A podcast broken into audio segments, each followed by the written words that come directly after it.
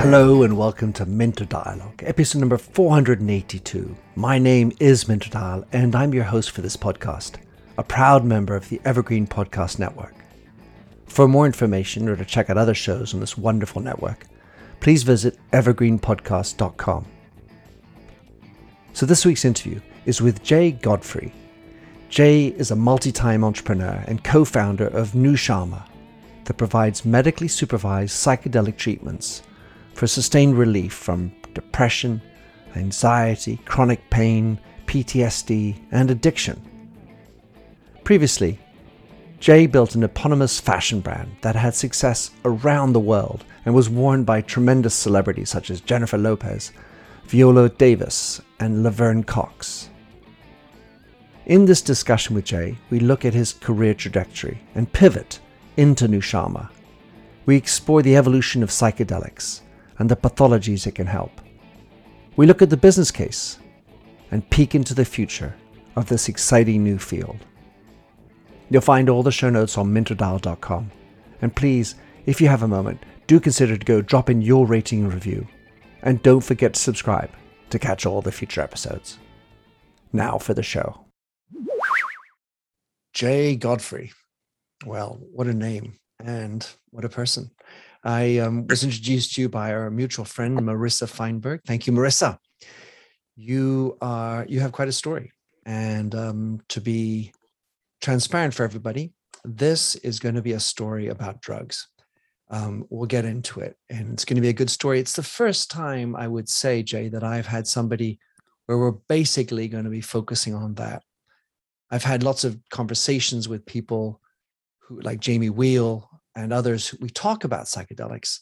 But this one, this is going to be the topic. Although, what I'd like to do, start with Jay, is is have you describe who is Jay Godfrey?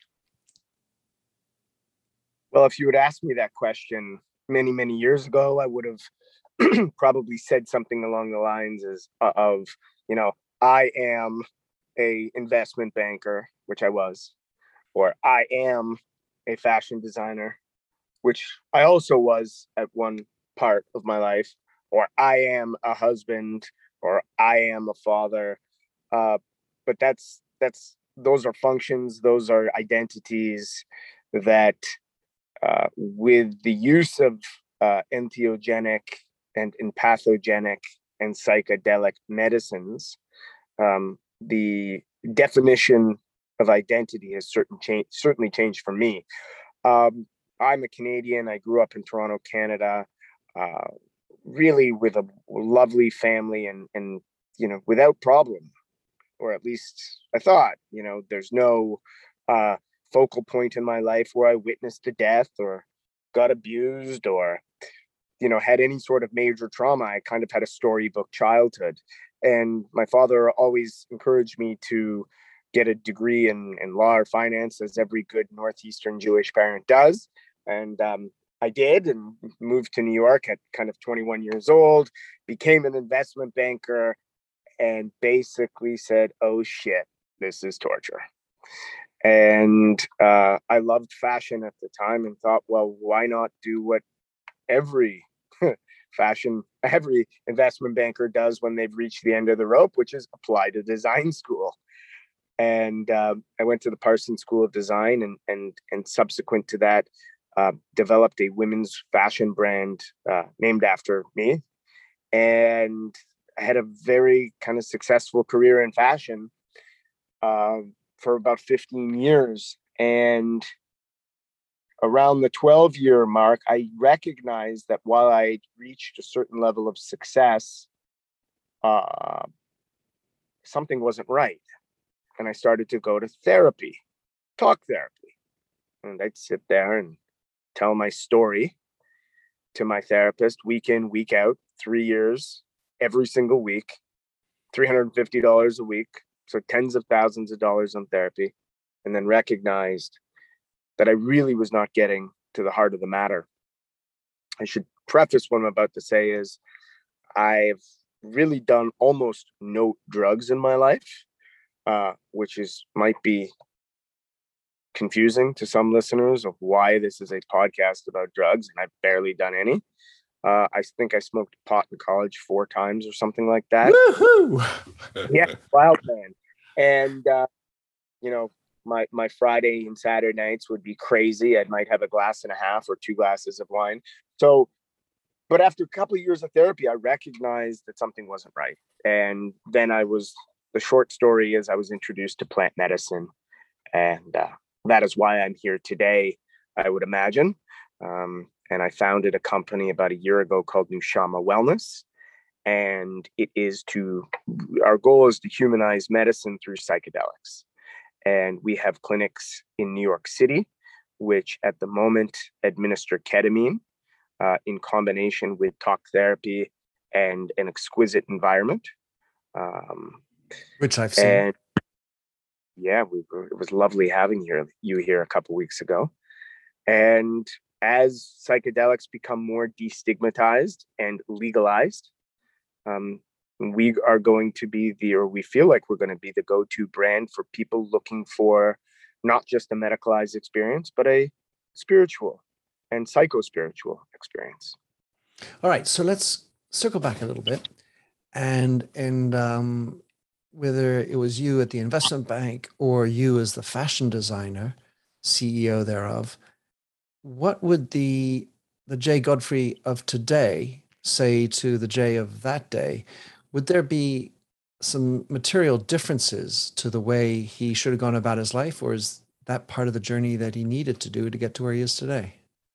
I think it was part of the journey that needed to happen. But if I had the benefit of 42 year old Jay now versus let's call it 24 year old Jay, the first thing I would say is try less stop squeezing the tennis racket so tight or the golf club so tight and slow the fuck down hmm. because mm. it really um, you know we have a societal uh, bill of goods that are being sold to us which is do do do do do and it really robs us and takes us away from our truest highest self and that's what I loved about you know psychedelic therapy is it really brings you back to that. So it seems to me, Jay, that if you, we we look back, part of the problem is society, but also a lot of it's education, the way we are trained, stuff our brain with stuff to get a competency, a skill, and like you say, with all good old fashioned Jewish fellows, become a professional, a doctor, become a, a lawyer, uh, and make make a good living, make yourself proud. But that that's the rat race. And, and we we we need to deprogram because if if you say to yourself, Jay, hey, 24 year old, slow down, it's it's in contrast to everything else we're being shot at. And it's hard to to sift through and and, and embrace that thought. It is. And you know, if I would have heard you know ryan holiday for example talks about stillness is the key um, if i would have heard the notion or narrative that in order to accomplish more you need to do less i would have said that's a crock but what seems to happen is we or at least i was living in a very distracted world you know, Johann Hari talks about it in his latest book, Stolen Focus, where we're in a constant state of distraction and multitasking, which takes us away from doing anything well. So once I understood that in order to do more, I needed to do less and and be, um, life became very very different.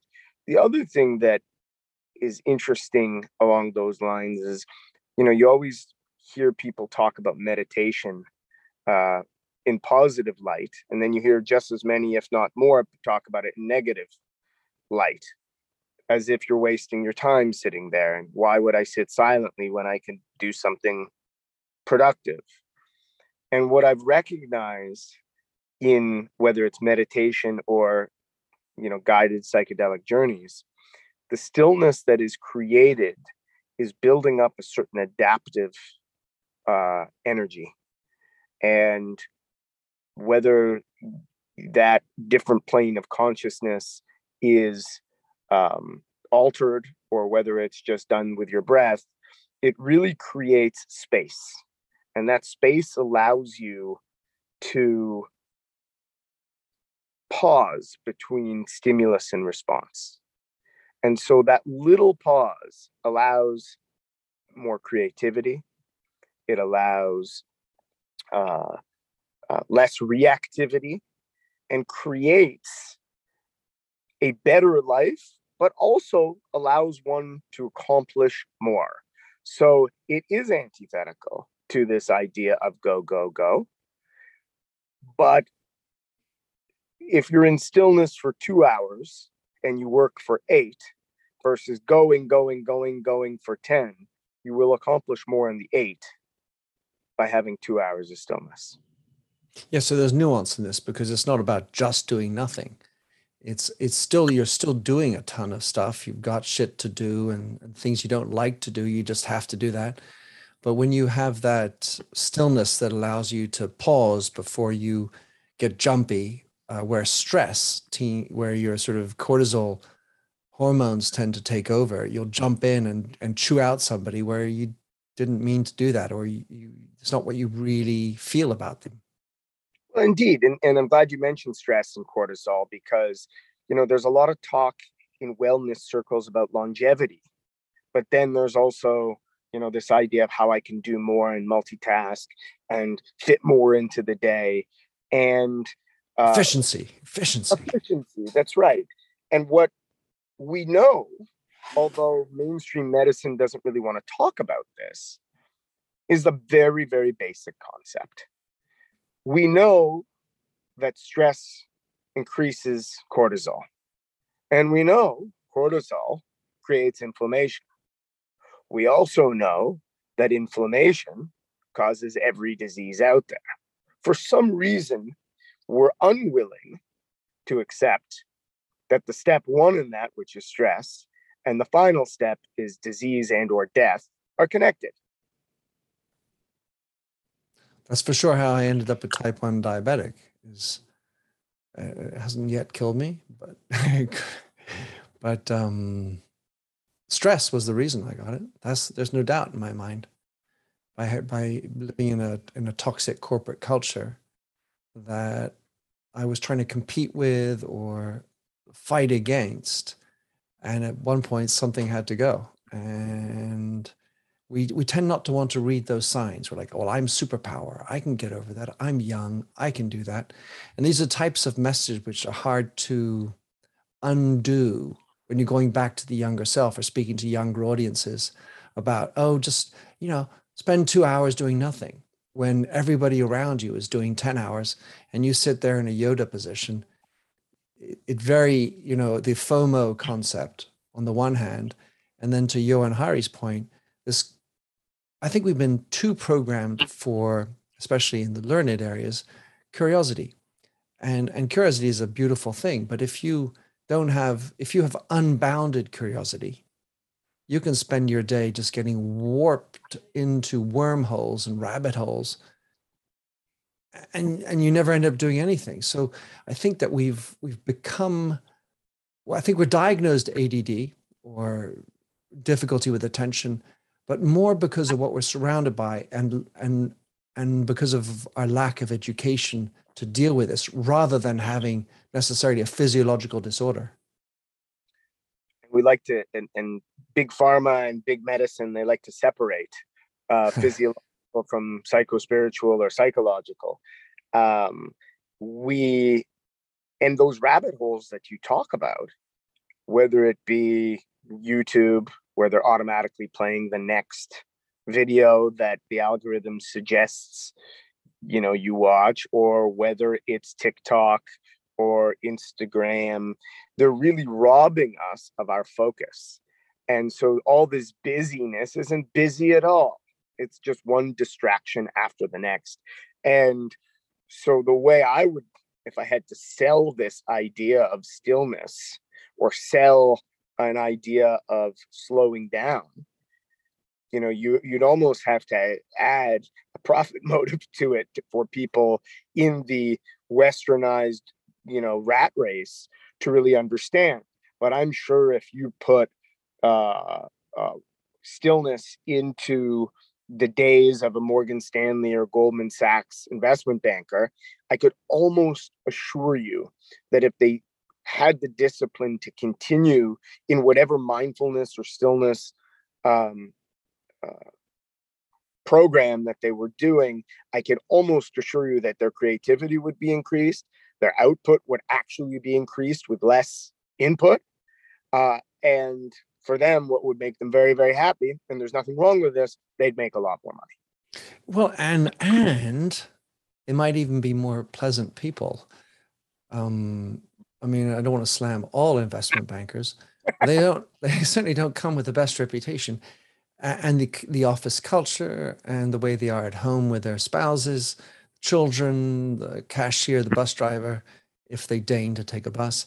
Um, you know that that whole attitude is is uh, somewhat narcissistic, uh, anyway, all around power and ego in the most part, and and that's part of the problem. I want to just come back, Jay. I mean, we got a bunch of things to talk about, but just before we go on, uh, your experience as a CEO of your fashion brand, because really that's quite cool. There aren't so many of you guys, investment bankers, I am one as well, who converted into fashion.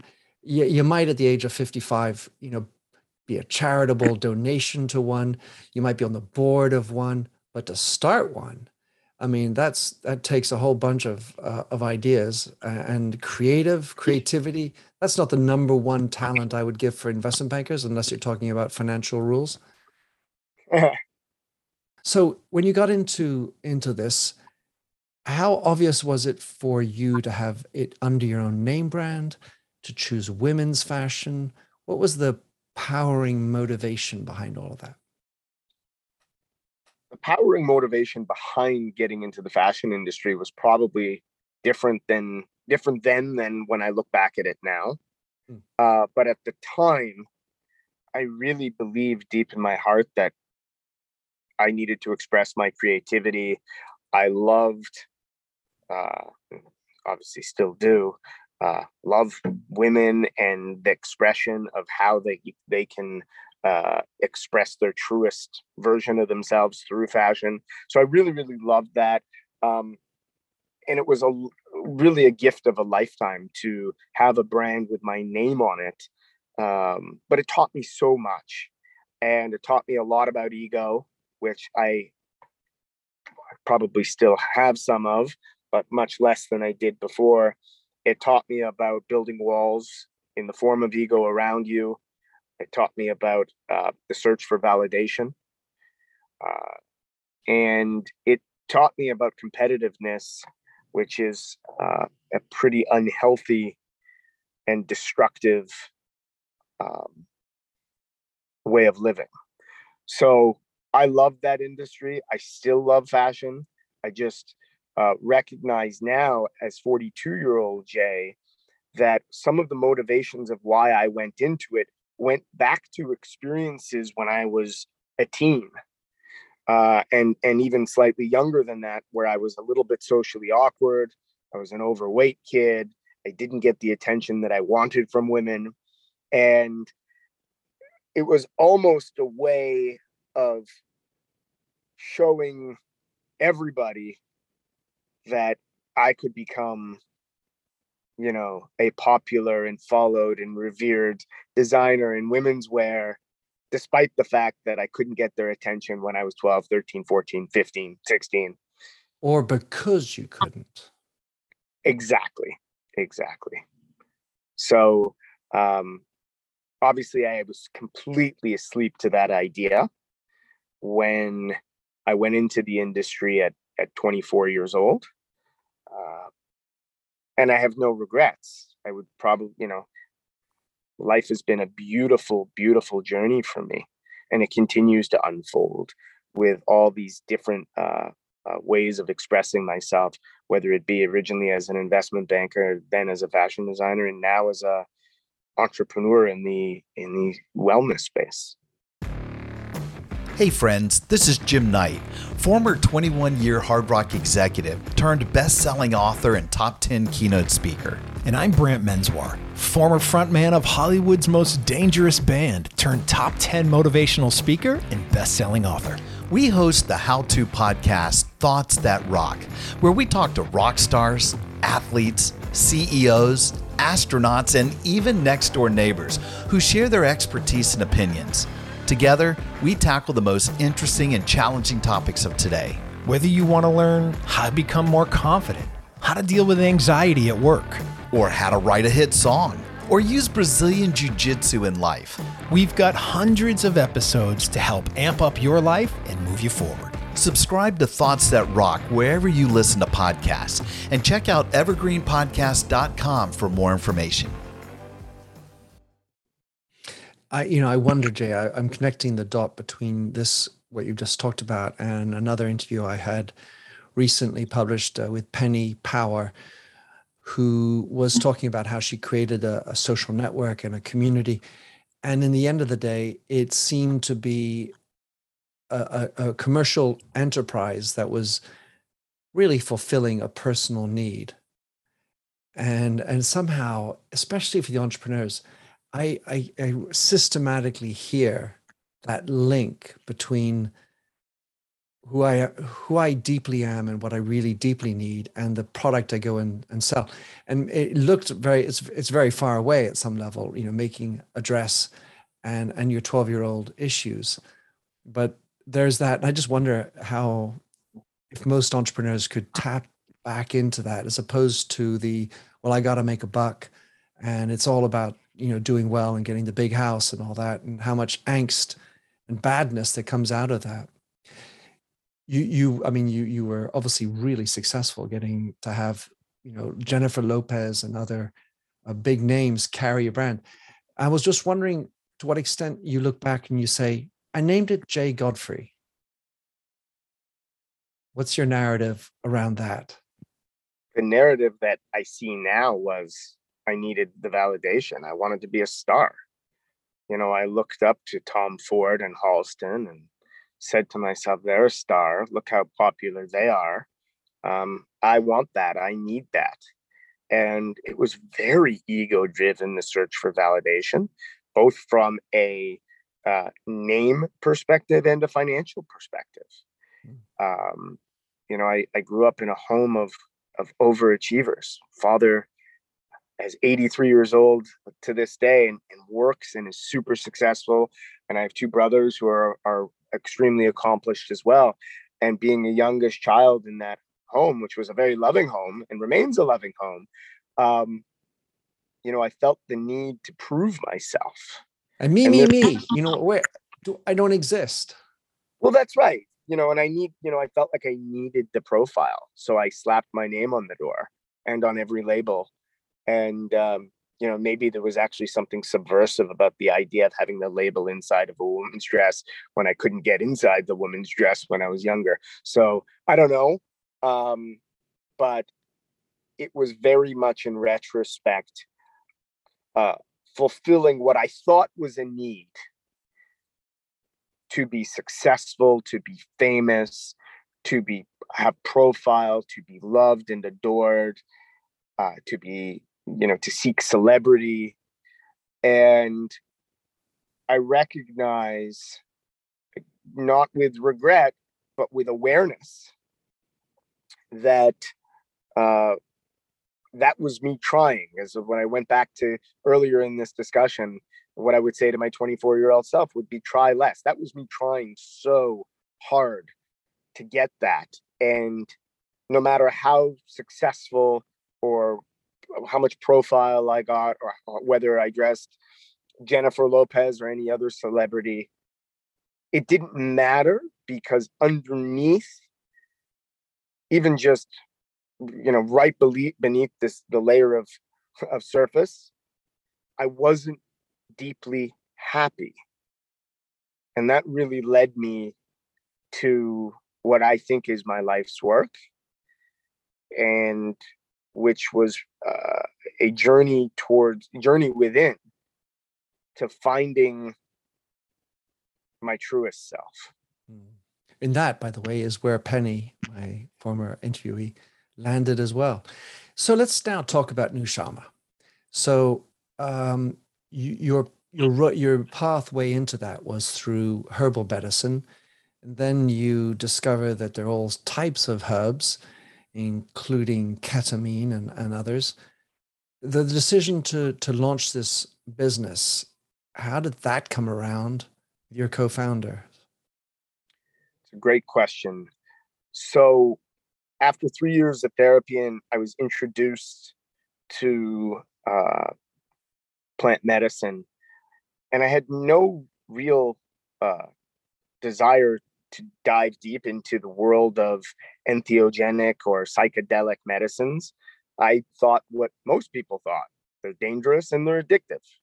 And why would I want to do something that's both dangerous and addictive and that the you know the DEA in here in the United States um, has a Schedule One, you know, drugs and that are in the same class as cocaine, heroin, methamphetamine, and, and the like. And so, how could this possibly be good?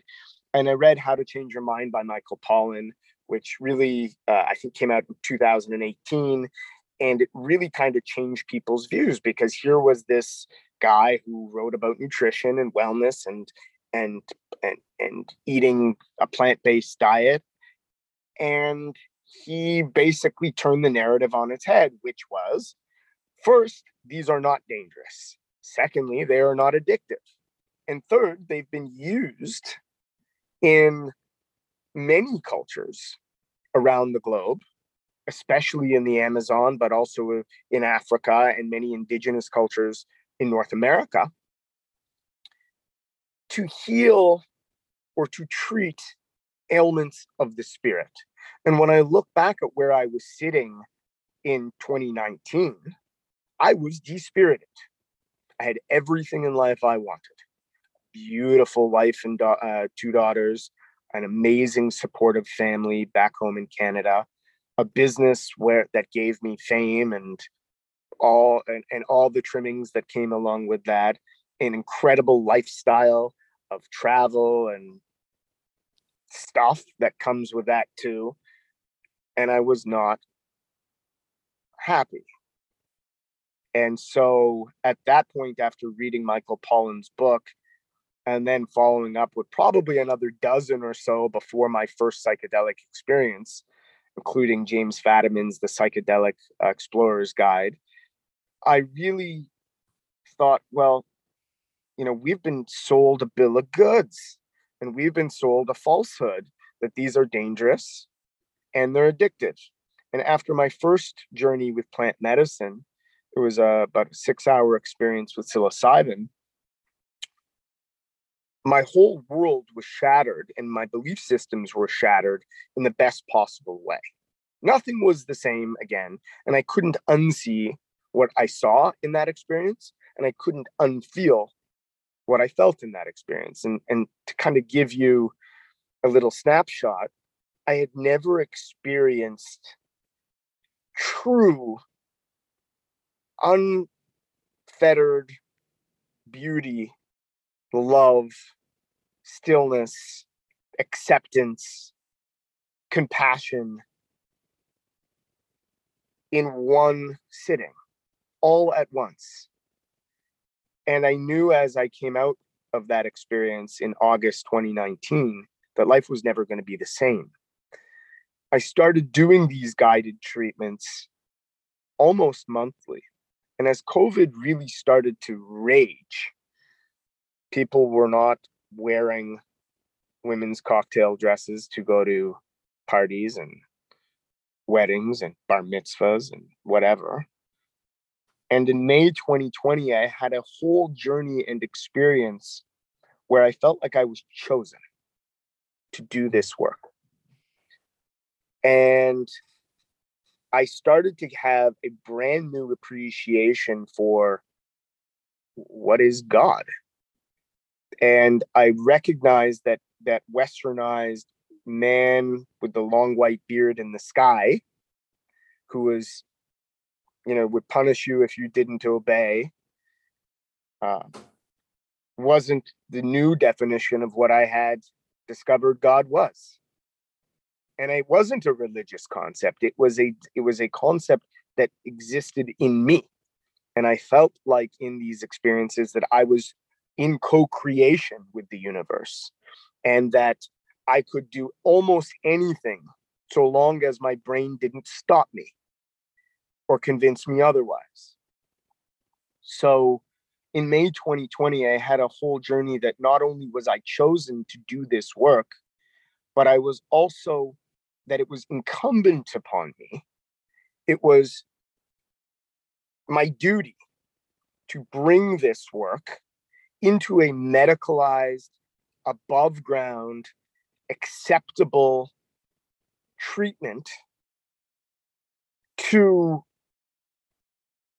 New York and more broadly to America, but done so in a way that does not treat somebody who's suffering with depression or PTSD or alcohol use disorder or obsessive compulsive disorder or any mood disorder as if something is wrong with them, but to treat them as if something, as, as someone who's just been despirited because of something, we're going to call it trauma or wounds, that has happened to them. And I recognized fairly quickly that there is not one single human being out there that has not experienced something in the realm of trauma, capital T trauma being death in the family, divorce, abuse of some sort, or you know, lowercase t trauma, which is somebody told you you were stupid or too tall or too short or too fat or too skinny or just not good enough. And you take that into adulthood.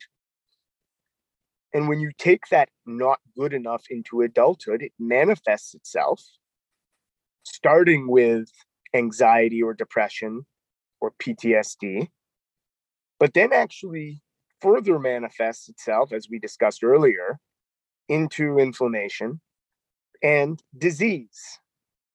And so I recognized that by treating the spirit, you could treat the whole body. And that was the genesis of why Richard Meloff my dear friend of 25 years, started Nushama.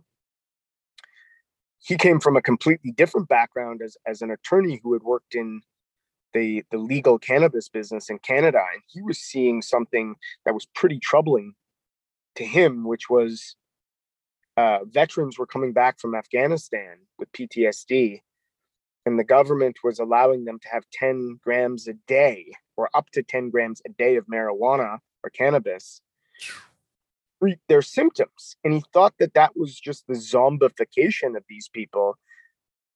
And he saw, after hearing about my experiences with psychedelics and how they got really to the root of the problem, the root of the trauma, that he thought that there was a better way. And so we joined together with an anesthesiologist by the name of Dr. Elena Ocher, who had been working with ketamine as a anesthetic as a analgesic for pain relief, and as a psychedelic for mood disorders for, for around 30 years to create Nushama. And we believe that we are operating at the intersection of not only psychedelics, but hospitality uh, and medicine as well.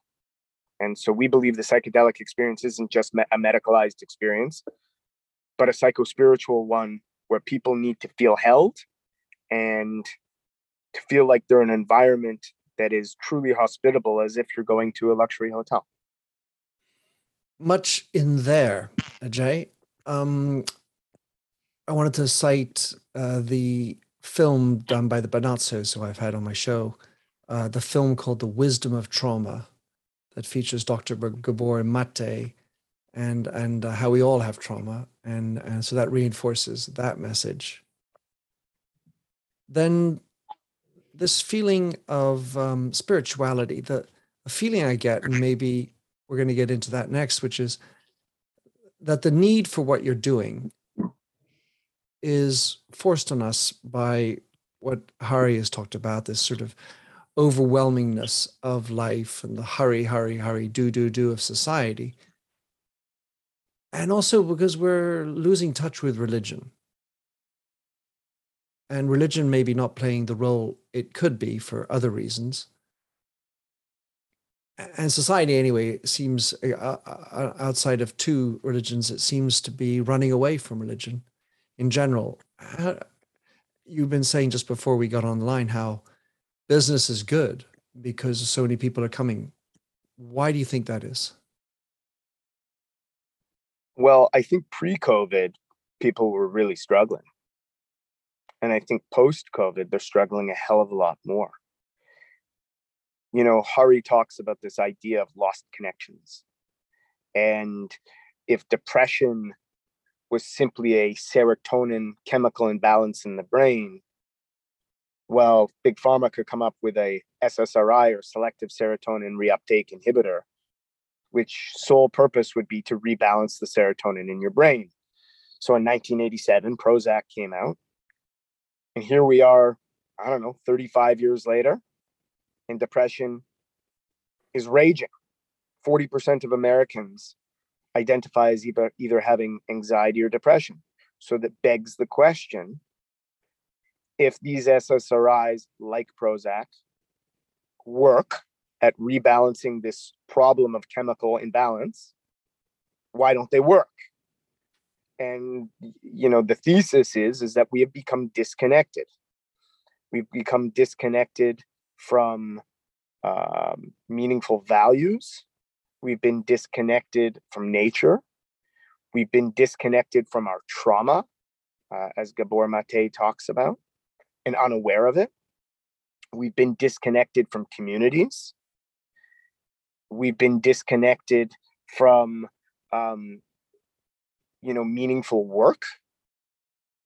And two years at home for many people especially in the uk and canada and to a degree in the united states turned those lost connections and ramped them up to a point where people are sick and tired of being sick and tired. Hmm. And hence when we opened Nushama's flagship at Madison Avenue and 53rd Street, and it's a large center. There's almost 7,500 square feet with 18 treatment rooms. We built it for the future because we recognized that mood disorders like depression and PTSD and anxiety needed to be treated, and the current solutions weren't working. But what we didn't foresee was that our opening would be a doorway for so many so quickly. And it's a, a little bit of a, a, sad narrative that so many need help, but I'm grateful that Nushama is here to facilitate. And I, I say the word facilitate because we are not, uh, this is not a panacea. This is not a magic or silver bullet, but we provide safe psychedelic journeys for the purpose of facilitating change, of opening that doorway, open the doors of conscious, uh, doors of perception, as Aldous Huxley wrote about, so that people can go in or go inward. And without the egos, without the justification and domination and search for validation and righteousness and opinions, free of that, they can look inside and see what has happened to them. And invariably, when people do this work with intention, under the right circumstances, the right setting, and going in with the right mindset and the right dose, they recognize not only what has happened to them, but oftentimes they forgive those that have done it to them. And more importantly, forgiven themselves for, for allowing themselves to be living in victimhood and living in blame. And so it allows them to transcend that negative worldview and start taking responsibility because they oftentimes have found the God within them. That is not a religious concept. It is a concept that simply is a basic recognition that creation isn't a concept outside of you. And it's beautiful to see it when people recognize that. And and uh, religiosity can still work in that space. Uh, I was interviewed uh, a chap called John Perkis, who has converted himself, has, renamed himself as Banahasta and become a complete Hinduist. Um, and and he says, "Well, I am total consciousness, and so are you." Having this enlightenment within. I feel like I want to get to the business side, but let's talk first about an experience. So, oh, this is really interesting. I'm going to roll up to 53rd and Madison. I want to go to Nushama. Um, never done any of these scary drugs before. Uh, Mr. Godfrey, what am I going to do? So, safety is our number one priority here. And I think that's the biggest stigma associated with psychedelics is they're somehow dangerous. So we do a medical intake and a psychiatric intake on every single person who comes to Nushama. We want to know their history. Do they see a therapist? Are they on medications? Do they have a family history of mental illness? And we use those sessions to prepare them for the psychedelic experience, which can be euphoric and loving and beautiful, and can be challenging at times to see, to look within, and to tell yourself the truth. But once somebody is cleared to go on their treatments, and our protocol is, is all evidence based medicine, um, there's a, a, a plethora of research supporting a six ketamine infusion protocol where uh, these treatments are done over the course of three or four weeks. And somebody would come into our center. They they would have to have fasted for about four or five hours, no alcohol, drugs, uh, or, or sex, actually, the night before. And they would come into our center, be guided directly into a private room. In that room, there is uh, a beautiful zero gravity chair, uh, a set of noise canceling headphones, an eye mask, and even a Nushama teddy bear to hold if they wish.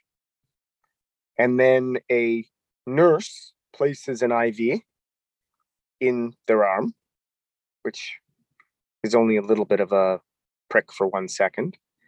And a integrationist or a therapist comes in the room has about a five or 10 minute discussion to determine what the person who's embar- about to embark on this psychedelic journey wishes to accomplish.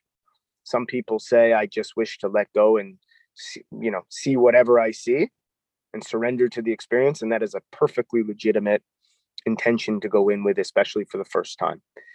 Others who are further along in the treatment protocol might get more granular. They might want to discuss well i want to understand why is it that every time i'm with family or i'm at work i get triggered? And after the intention is set the integration therapist or facilitator guides them through a small window couple minutes of breath work to relax the body and then the ketamine is administered through the iv unlike other psychedelics that are taken orally, like MDMA or psilocybin, the onset of peak experience is in about 90 seconds or two minutes. So you are you are taken gently over the course of two minutes or 120 small steps into a peak psychedelic experience. And you are at that peak for approximately one hour. After the hour uh, and the drip ketamine drip ends, it takes somewhere between five and 15 minutes for you to come back to this plane of consciousness. During the experience, you are wearing these noise canceling headphones with a guided playlist that really is intended first to guide you into the experience with spoken word and inspiration. Through the bulk of the peak experience, you are listening to instrumentals and then as you are slowly coming out, there are vocals that are really intended to ignite the spirit within you. Afterwards, the integration therapist comes back in and there's a discussion. And that discussion is called integration, which we believe is the most important part of the psychedelic experience. In fact, internally, we talk about this idea that it's 10% the type of psychedelic you take, whether that be ketamine being the only illegal, the, the only legal one, or any of the ones that are currently being studied, like psilocybin, MDMA, DMT, ibogaine, LSD. Uh, LSD. 10% is molecule, 10% is your diagnosis, and 80% is your preparation and integration. So, in the integration, the idea is to glean a key insight. What did you learn about yourself during that one hour experience? And for those who've never had a psychedelic experience, you have no idea whether you've been there for 10 minutes or 10 hours. Space and time is completely eliminated, and there is a total uh, dissolution of ego and separation of body from self. And people say, well, that sounds so scary. It more often than not is a very loving, relaxing experience. Once you glean your key insight and you're back to the this level of consciousness, it's time to go home. And that's where the work really starts. Is are you going to integrate what you've learned about your experience, about yourself, into your daily life? And that's where the best outcomes come. And so that is a typical archetypal uh, experience within the Nushama clinic.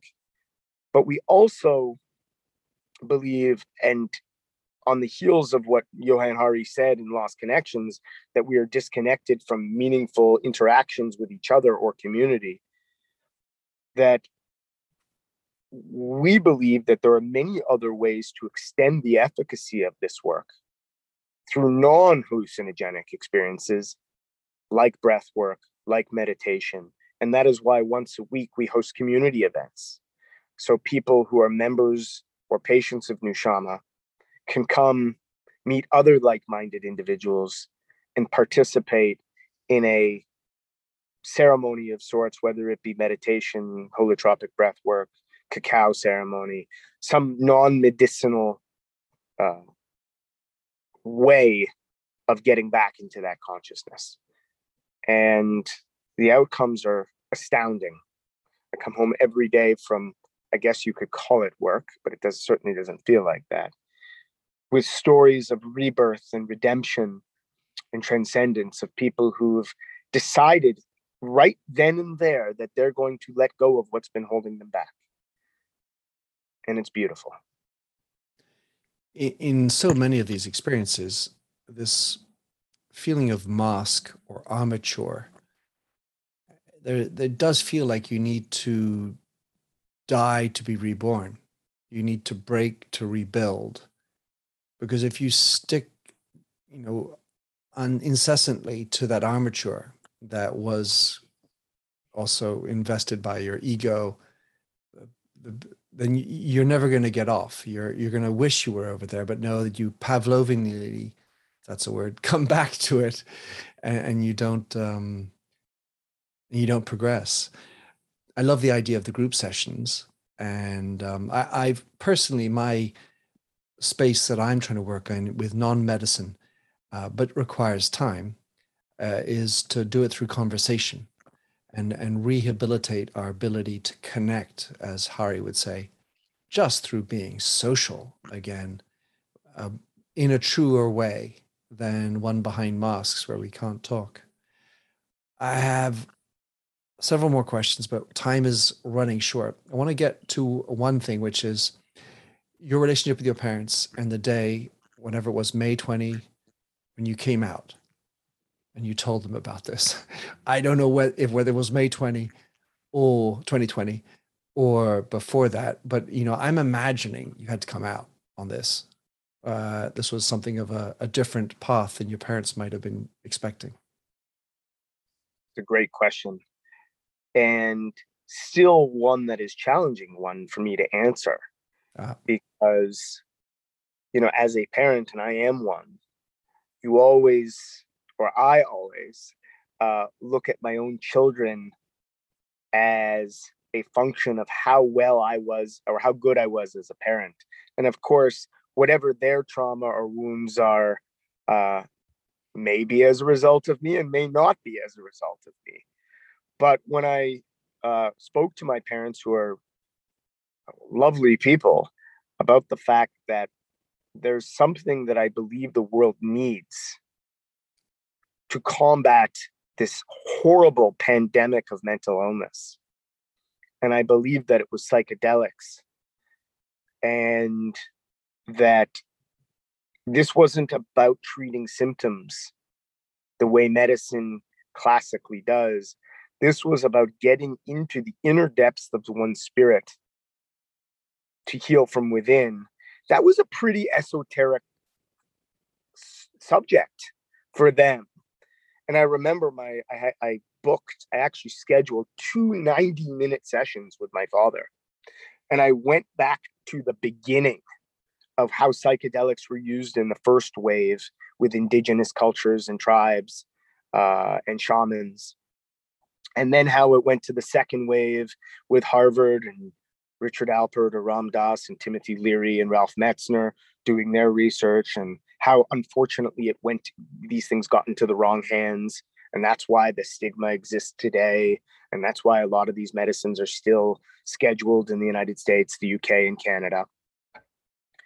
And then I spoke about how ketamine as a legal super safe alternative is available in the here and now and that I, as somebody who had built a brand in the past, was uniquely situated and qualified to build a brand in partnership with a physician and an incredible business person to bring this to people in the here and now. Once those two 90 minute sessions with my father were complete, he was silent for about 10 seconds and he says, Okay, I think what you're telling me is these medicines, and I'm glad he used the word medicines and not drugs, really open a doorway for people to heal. And that's when I knew this was this was going to become a thing. If I could get my father, who's again 83 years old, uh, grew up in, you know, during the drug war, um, could understand this, then I knew this was going to be a big, big, big thing. And not only a big thing in business, yeah, I'm sure it's going to be a big thing in business. Of course it is. But a big thing that is fundamentally going to change the fabric of our society because people are going to start to look within in lieu of looking outward to the solutions to their problems. Love it. My father's 84, so born just a, a year before uh, 1938. Yours in 1939, I suppose. Um, I just, last question is around business. So it's tricky when you're trying to do good for society, help people, and pharmaceutical companies nominally are doing the same thing, but you need money, you need to have investors, you need to go back to them and say the ROI, the EPS, the profitability, which is all fine and good, except at some level, you know, you're you're trying to allow people to heal and and presumably the like doctors, the idea is you heal them and then they go off and they don't need you again so they might do the six week treatment then you your your loyalty you know the the return subscribers kind of thing that amazon might be talking about or netflix for god's sake um, you don't have that or at least that you can't you're not promoting the fact that you're going to have return sub, you know subscribers because be antithetical to the proposition in the first place.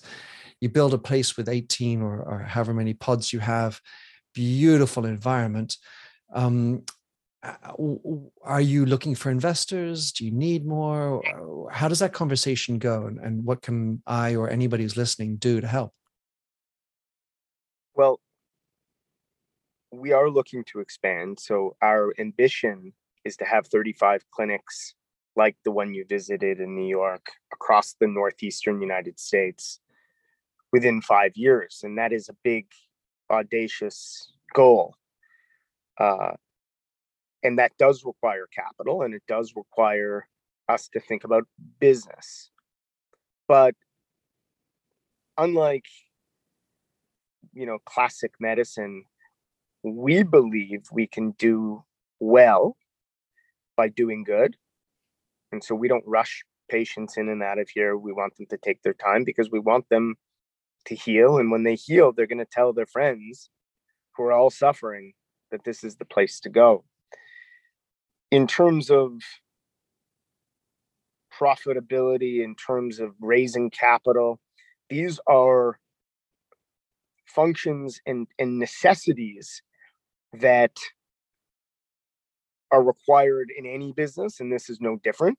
Um, we are raising capital at the moment. Um, we do see that our investor base is kind of a mix of people who are believe that psychedelics are the future of psychiatry. Uh, there's a number of them that believe that there needs to be a new solution in mental health.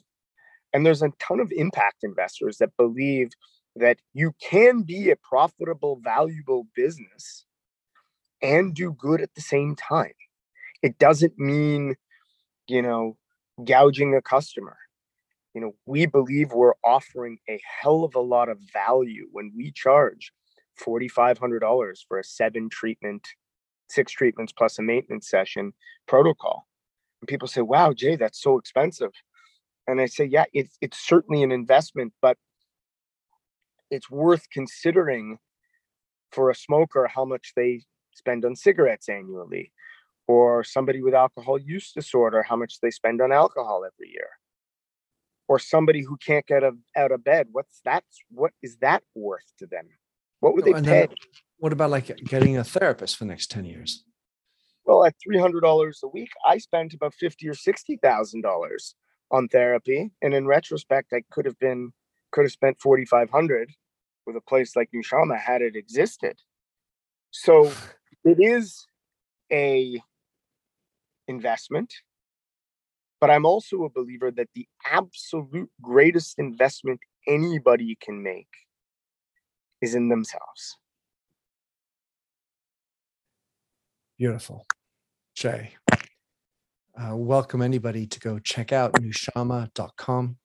Uh, and how could anyone follow what you're up to? Any any ways to connect with you? What, what's your preferred method, whether it's um, just follow what you do or connect into you? Yeah, I I love when people reach out to me with ideas and you know out of the box concepts.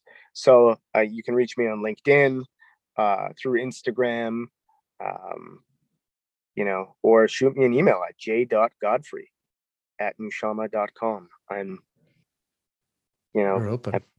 I'm open. Beautiful. Well, uh, Nushama, uh, I loved going visit it. I can vouch for how beautiful the environment is, down to the detail of the wallpaper. You've got an amazing book collection, uh, which just has every book everybody has to read. The books you've cited, I'll have in the show notes, and I'll put your links in. Jay, Mercy Buckets, thanks very much for being on. Thank you, sir. It's been a great pleasure. Thanks for having listened to this episode of the Minter Dialogue podcast. If you like the show and would like to support me, please consider a donation on patreon.com forward slash minterdial. You can also subscribe on your favorite podcast service. And as ever, rating and reviews are the real currency for podcasts. You'll find the show notes with over 2,000 and more blog posts on minterdial.com. Check out my documentary film and four books including my last one, You Lead How Being Yourself Makes You a Better Leader. And to finish, here's a song I wrote with Stephanie Singer, A Convinced Man.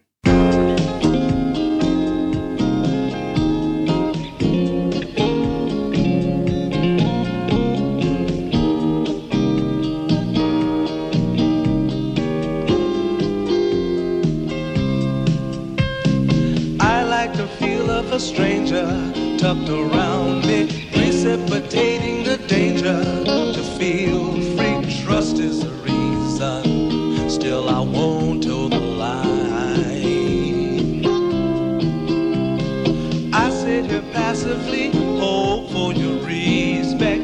anticipating the thrill of your intellect. Maybe I tell myself there's no use in me lying.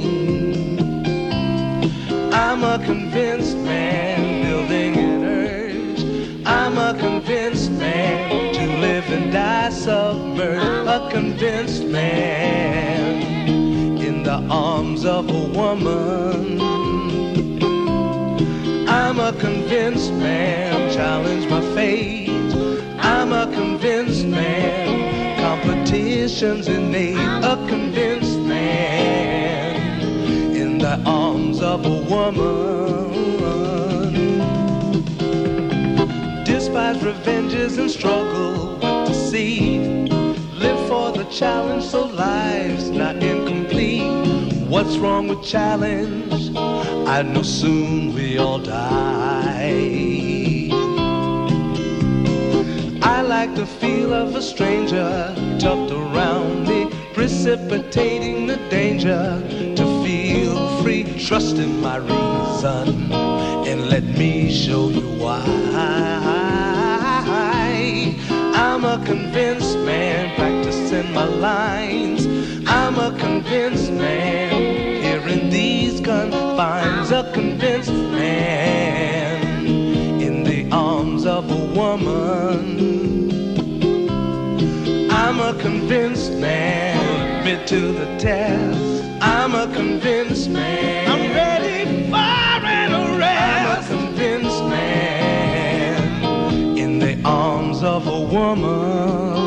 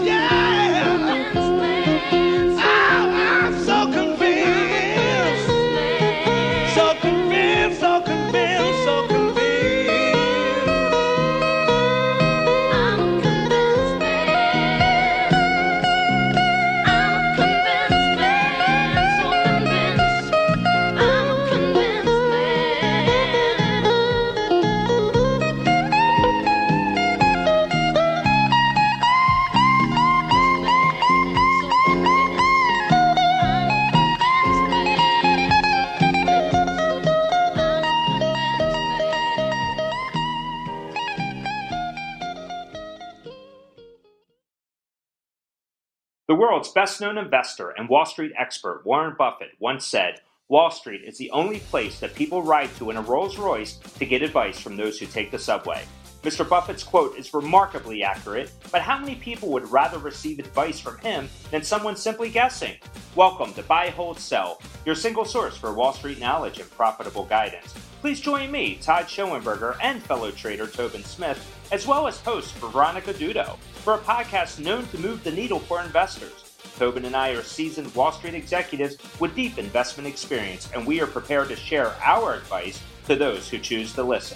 Download Buy, Hold, Sell today on the Evergreen Podcast Network or your favorite podcast channel.